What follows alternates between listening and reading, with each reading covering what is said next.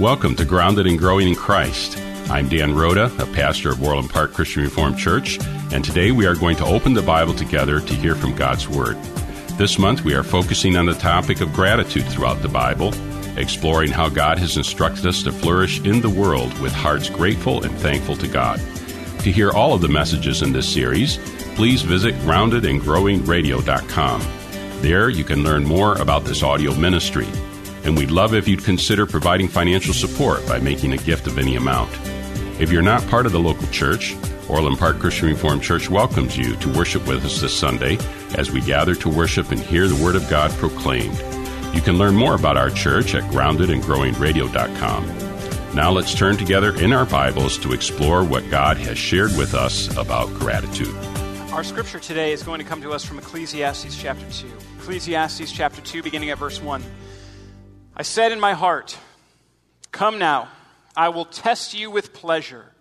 Enjoy yourself. But behold, this also was vanity. I said of laughter, It is mad, and of pleasure, What use is it? I searched with my heart to know how to cheer my body with wine, my heart still guiding me with wisdom, and how to lay hold on folly, till I might see what was good for the children of man to do under heaven during the few days of their life. I made great works. I built houses and planted vineyards for myself. I made myself gardens and parks and planted in them all kinds of fruit trees. I made myself pools from which to, from which to water the forest of growing trees. I bought male and female slaves and had slaves who were born in my house. I had also great possessions of herds and flocks, more than anyone who had been before me in Jerusalem.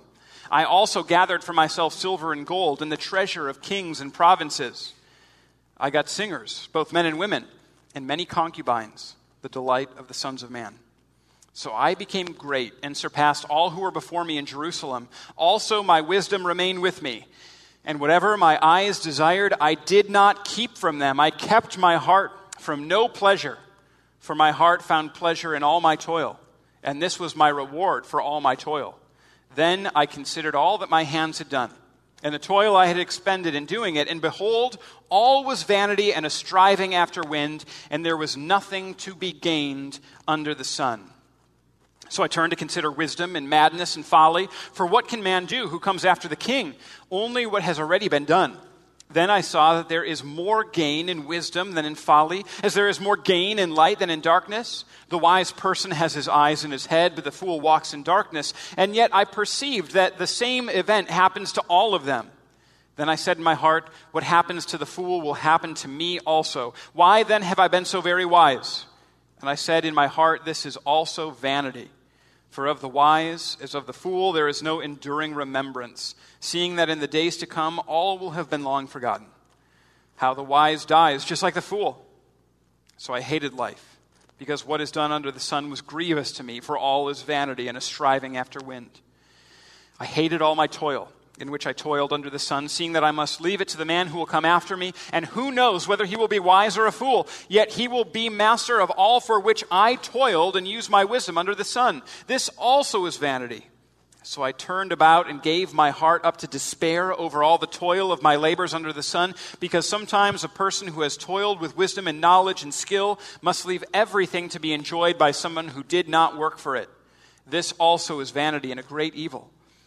What has a man from all the toil and striving of heart with which he toils beneath the sun? For all his days are full of sorrow, and his work is a vexation. Even in the night, his heart does not rest. This also is vanity. There's nothing better for a person than that he should eat and drink and find enjoyment in his toil. This also I saw is from the hand of God. For apart from him, who can eat or have enjoyment? For to the one who pleases him, God has given wisdom and knowledge and joy, but to the sinner, he has given the business of gathering and collecting only to give to one who pleases God. This also is vanity and a striving after the wind. Amen. Let's join together in prayer. Heavenly Father, we pray that you might enable us to understand the words that we have just heard from Ecclesiastes chapter 2. We pray that we might see these tests through which the preacher goes. We pray that we might see that we can find no ultimate satisfaction or, in fulfill, or fulfillment in either pleasure or wisdom or work, and we, find, we pray that we might find our gain in Jesus Christ and in Him alone. We pray that if anything that I say comes from, doesn't come from you, that you'd make it fall to the ground and pass away and be forgotten. And we pray that everything that is from you, that it would strengthen us and make us to trust in the finished and redeeming work of Jesus Christ, in the one who defeats death. All of this we pray in the name of Jesus. Amen. So, when we last got together, we saw that the preacher, who's either Solomon or, or he's someone who's ghostwriting for Solomon, that the preacher decided to earnestly and with all his heart use all of his wisdom to see if there is any gain, any, any lasting benefit to be found under the sun. He used every part of his great wisdom and looked at everything which took place under the sun in this fallen world to see if he could find some benefit.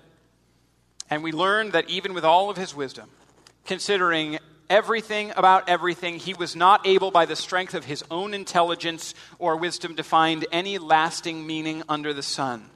Today, as we take a look at chapter 2, the preacher, Solomon, or this ghostwriter for Solomon, Solomon determines that he is going to, to put three things to the test to see if there can be any gain found in any of those places.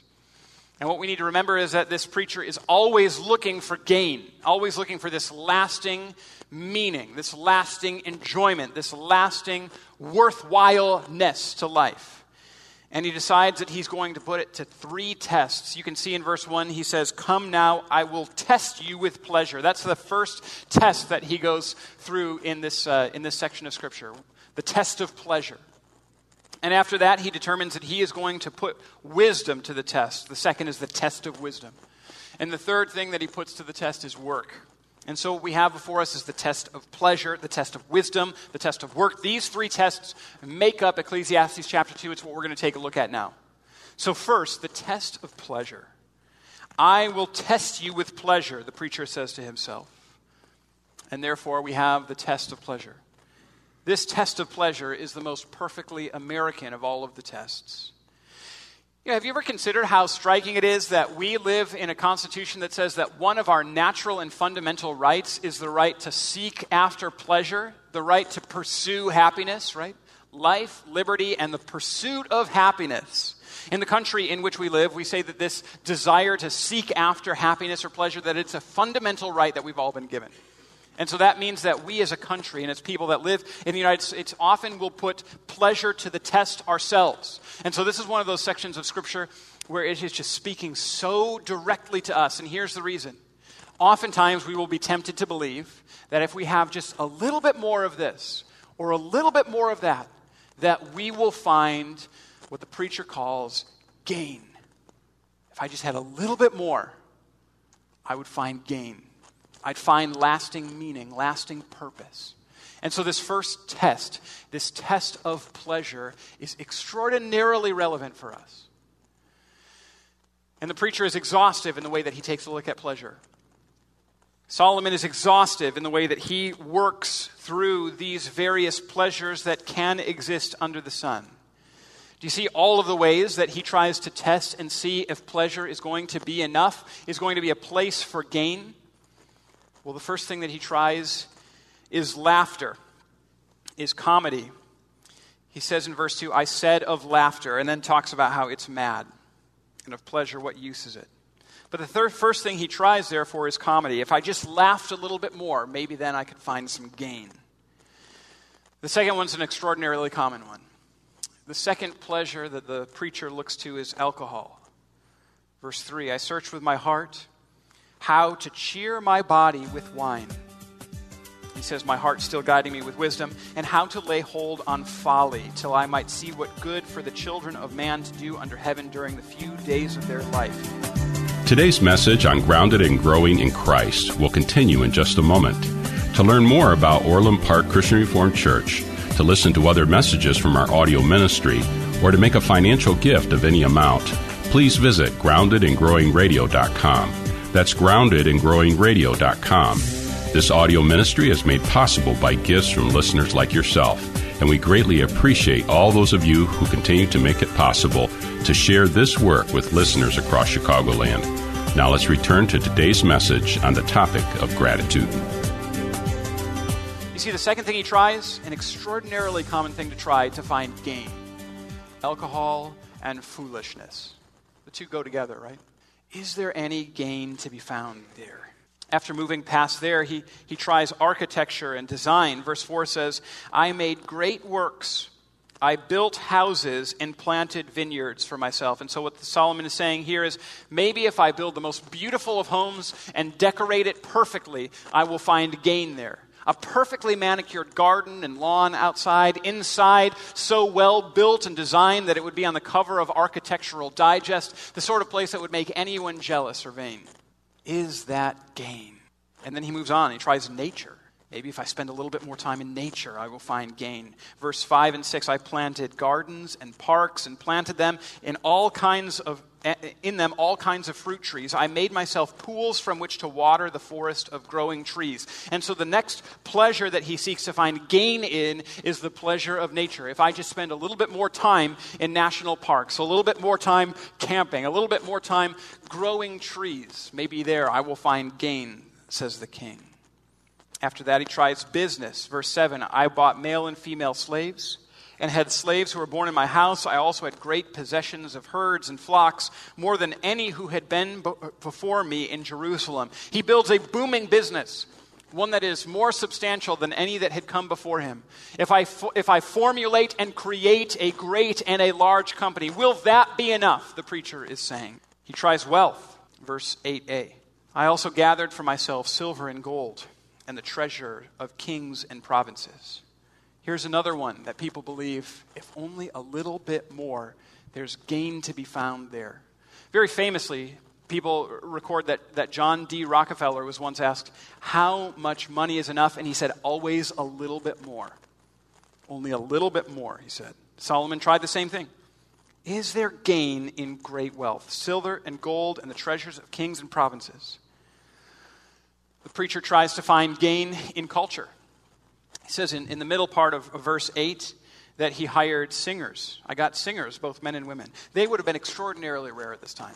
Paying people to be able to sing for you, to create culture, to create the sort of environment that, uh, that was that pleasing with, with men and women singing all around you. This is the height, the absolute height of culture.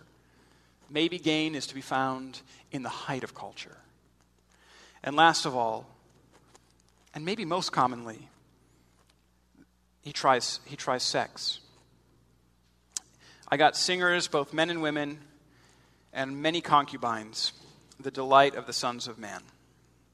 He tries sex. 1 Kings 11, verse 3 tells us that Solomon had 700 wives, that he had 300 concubines, 1,000 sexual partners. He tried to exhaust every single possible place one could find gain seeking in pleasure in this life under the sun. And what was the result for him? What was the result? He says, Whatever my eyes, in verse 10, whatever my eyes desired, I did not keep from them. I kept from my heart no pleasure. And then in verse 11, he says, Then I considered all that my hands had done, and the toil that I had expended in doing it, and behold, all was vanity and a striving after the wind, and there was nothing to be gained under the sun. Here's what he realizes having experienced every possible pleasure that the world could offer under the sun, having tried them all and exhausting them all, to a greater extent than anyone before had, to a greater extent than perhaps anyone since has, he says, there is simply no gain there. Not in laughter, not in alcohol, not in architecture or design, not in nature, not in business, not in wealth, not in culture, not in sex. No gain for the preacher to find and there was nothing to be gained under the sun. Now, don't you, don't you secretly sometimes believe that what Solomon acquired really is the secret to happiness? Aren't you sometimes tempted to believe that if you could just have a little bit more of this or that or the other thing, that you'd have enough, that life would be enough, that life would be all enjoyment? If you just had a little bit more of the pleasures that the world could offer, don't you sometimes secretly believe that if you could just laugh a little bit more, or if you could just party a little bit more, or if your home was just a little bit more well decorated, or if you could just spend a little bit more time in nature, or if you built a successful business, or, or just got a little bit of a bump in your paycheck, or you were highly regarded culturally, or if you had a little bit more in the bedroom, that that would satisfy you. That must be where gain is, right? Because that's what everything tells me in this culture. Every time I watch a television program, I'm told if I just acquire this one more thing, it will be enough. Well, what the preacher tells us here is having gone through every possible pleasure that life has to offer, there is no gain there. It's not enough no gain.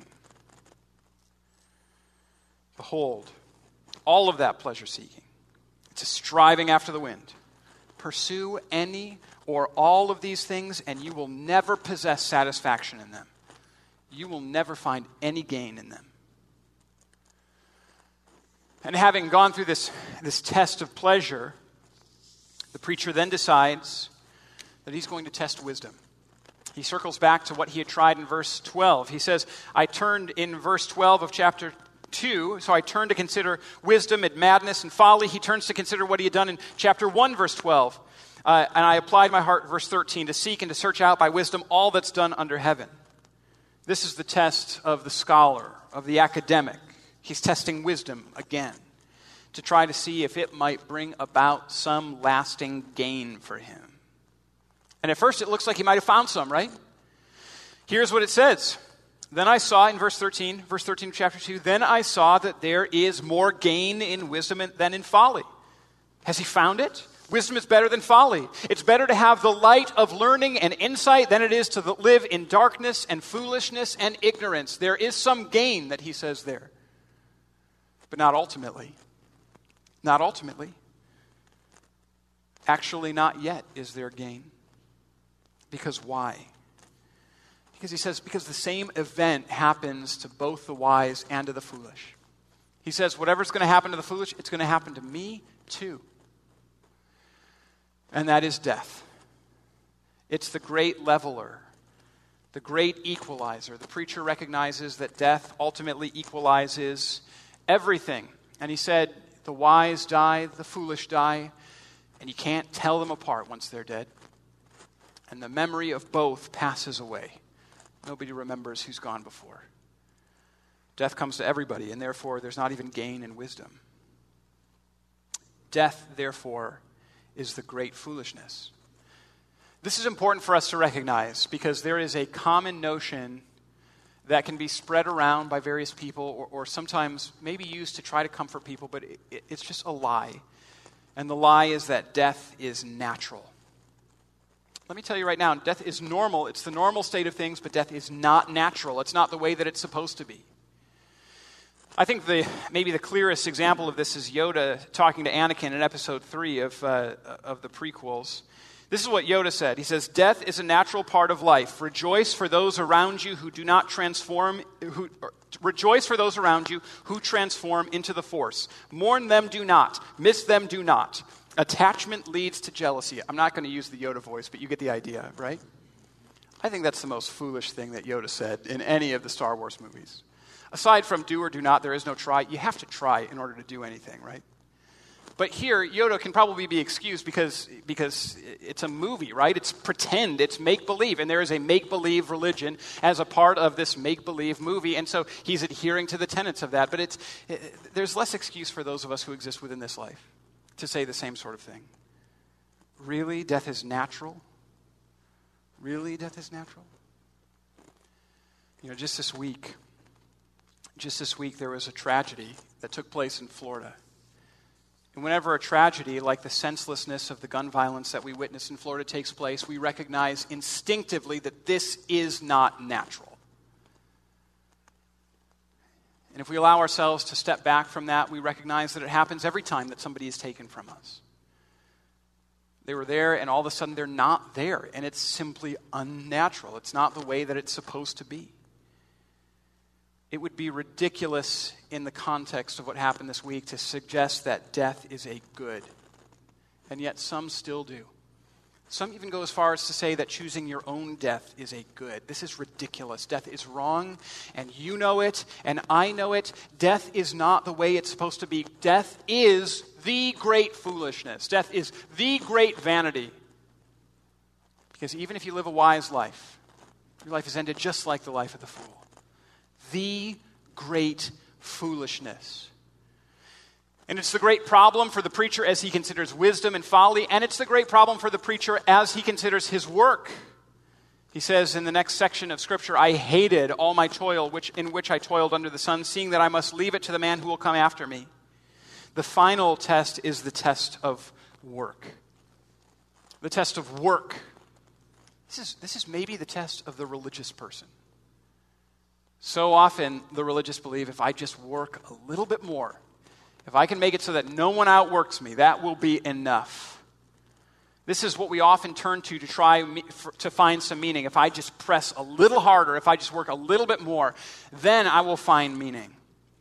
You know, this was the case in my Lutheran high school. Uh, we had, we had cheers that we would do during basketball games and football games and things like that. That'd be lead, led by the, you know, the cheerleaders or whatever. And one of them is, I think, the worst possible cheer that one could, one could do. Let me do it for you. This was the cheer. You got to work hard. You got to work, work, work, work hard. Say what? That's it. That is a terrible cheer, right? All the other teams would come in and their cheers would involve them winning, and our cheer would involve us just putting forward a lot of effort, I guess. We had no promises of winning.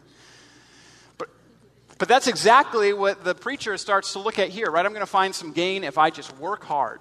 If I just work, work, work, work hard. Maybe there, there is some gain.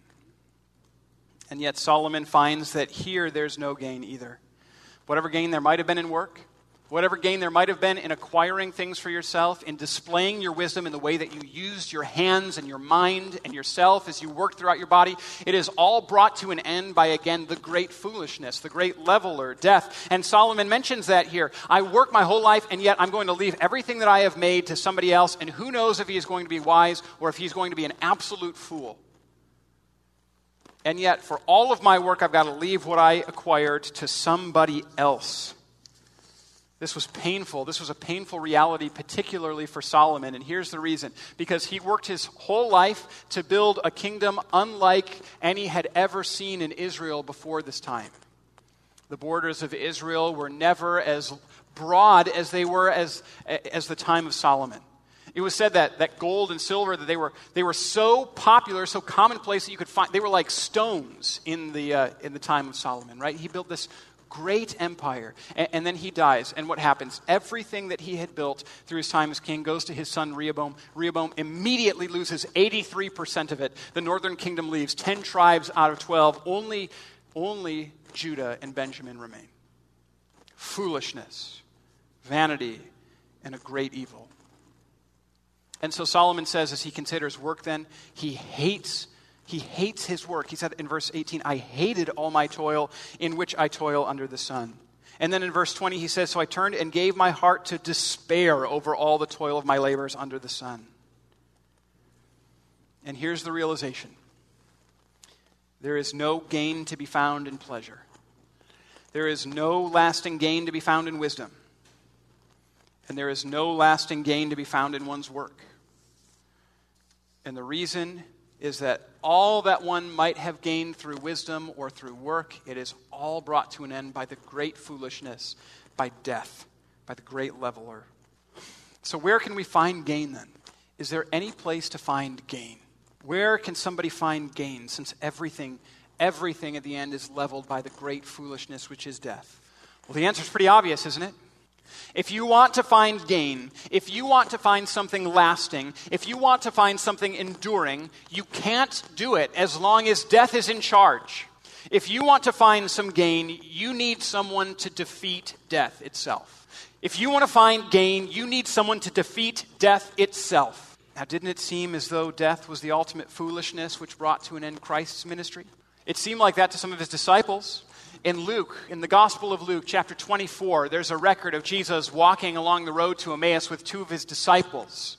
And he talks to them, and, and, they start to tell him about the things which had happened in Jerusalem that day. And they talk about Jesus and how he had lost his life. And in verse 21 of Luke chapter 24, they say, And we had hoped, we had hoped that he was the one to redeem Israel. My prayer is that the Lord speaks to you through his word that we cultivate grateful hearts to Him and flourish in a world searching for the hope that we find only in Jesus. To hear more about gratitude, to learn about Orland Park Christian Reformed Church, or to support our work preaching the Bible on AM 1160 through this audio ministry, visit us today at groundedandgrowingradio.com. I'm Pastor Dan Rhoda, and on behalf of the Orland Park Christian Reformed Church, we want to thank you for your support and partnership in proclaiming the Bible here on AM 1160. If you're not part of a local church, Orland Park Christian Reformed Church welcomes you to worship with us this Sunday. You can find all the details online at groundedandgrowingradio.com. Thanks again for joining us, and until next time, may God bless you. Grounded and Growing in Christ can be heard weekdays at 2 p.m. on AM 1160. I'm Derek Buikema, pastor of Orland Park Christian Reformed Church. This month, we're focusing on the topic of gratitude throughout the Bible, exploring how God has instructed us to flourish in the world with hearts grateful and thankful to God. If you're not a part of a local church, Orland Park Christian Reformed Church welcomes you to worship with us this Sunday as we gather to worship and hear the Word of God proclaimed. You can learn more about our church at groundedandgrowingradio.com.